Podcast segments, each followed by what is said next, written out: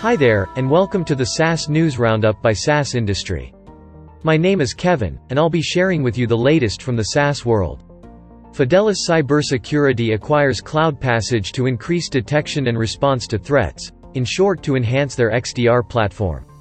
San Francisco-based CloudPassage specializes in cloud security and compliance, and protects cloud infrastructure, for some of the world's most recognized brands, in domains such as e-commerce, finance, B2B SaaS, healthcare, and others.